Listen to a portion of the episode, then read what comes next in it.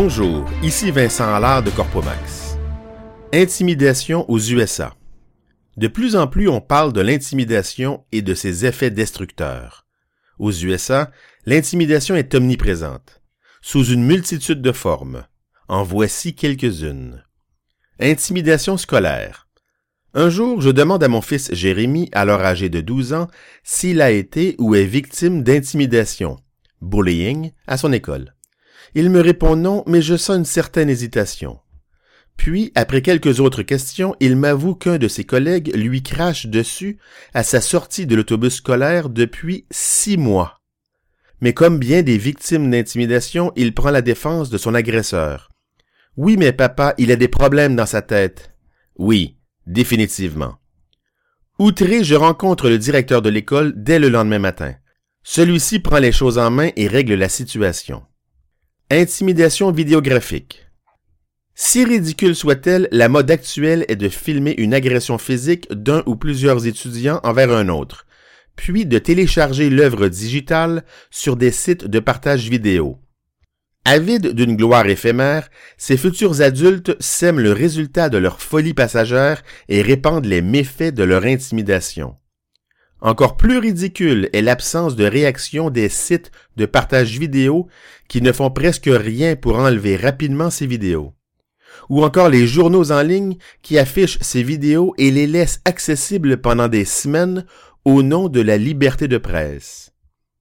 Intimidation fiscale. Aux USA, la majorité des enquêtes fiscales sont menées par des employés de l'Internal Revenue Service, IRS, Toutefois, certaines enquêtes plus complexes sont effectuées par des équipes spécialisées dont font partie certains agents du Federal Bureau of Investigation, FBI.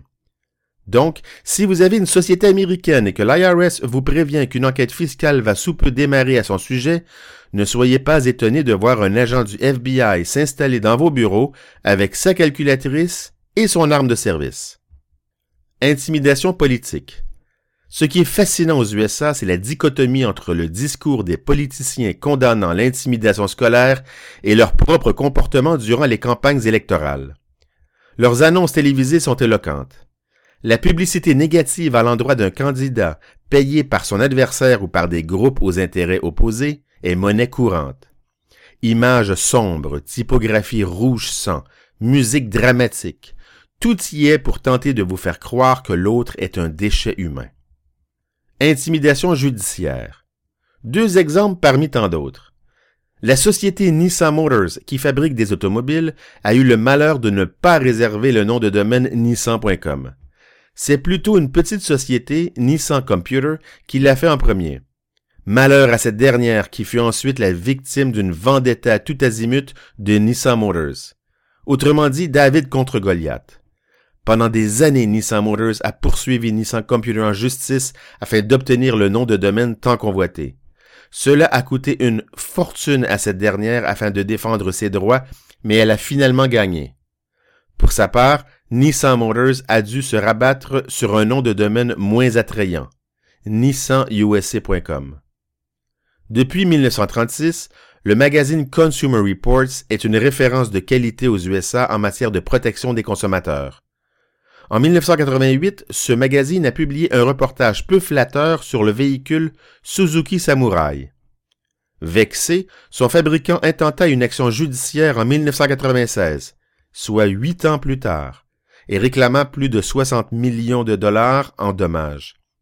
Se défendre coûta une fortune à Consumer Reports, organisme sans but lucratif qui dut faire appel à la générosité de ses abonnés et lecteurs pour défrayer ses frais judiciaires. En 2004, Suzuki retira son action judiciaire et le dossier fut tout bonnement fermé. À noter que Consumer Reports, bien que poursuivi de temps à autre par des fabricants mécontents, n'a jamais été condamné par une cour de justice et n'a jamais réglé un dossier hors cours pouvant impliquer le versement d'une quelconque somme d'argent de sa part. Intimidation matinale. Depuis mon arrivée aux USA en 1999, presque tous les matins, je vais quérir le News Journal au magasin du coin, situé dans un petit centre d'achat extérieur entouré d'un vaste stationnement. J'immobilise toujours mon véhicule au même endroit, à côté d'un emplacement réservé aux personnes handicapées. L'endroit en question n'est pas en soi un espace de stationnement, mais il ne gêne en rien la circulation, d'autant plus que j'y reste environ 15 secondes. Récemment, fidèle à ma routine matinale, je sors donc de ma voiture et me dirige vers le magasin. Je vois un homme se diriger lui aussi vers ce même magasin. Puis, soudainement, il m'apostrophe. Avez-vous le droit de vous stationner à cet endroit?